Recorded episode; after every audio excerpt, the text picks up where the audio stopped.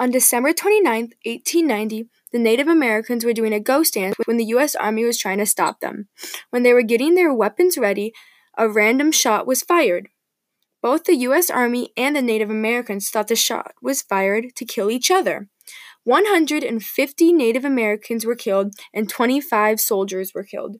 Half of the Native Americans who were killed were women and children. The Wounded Knee Massacre killed Chief Spotted Elk and many others.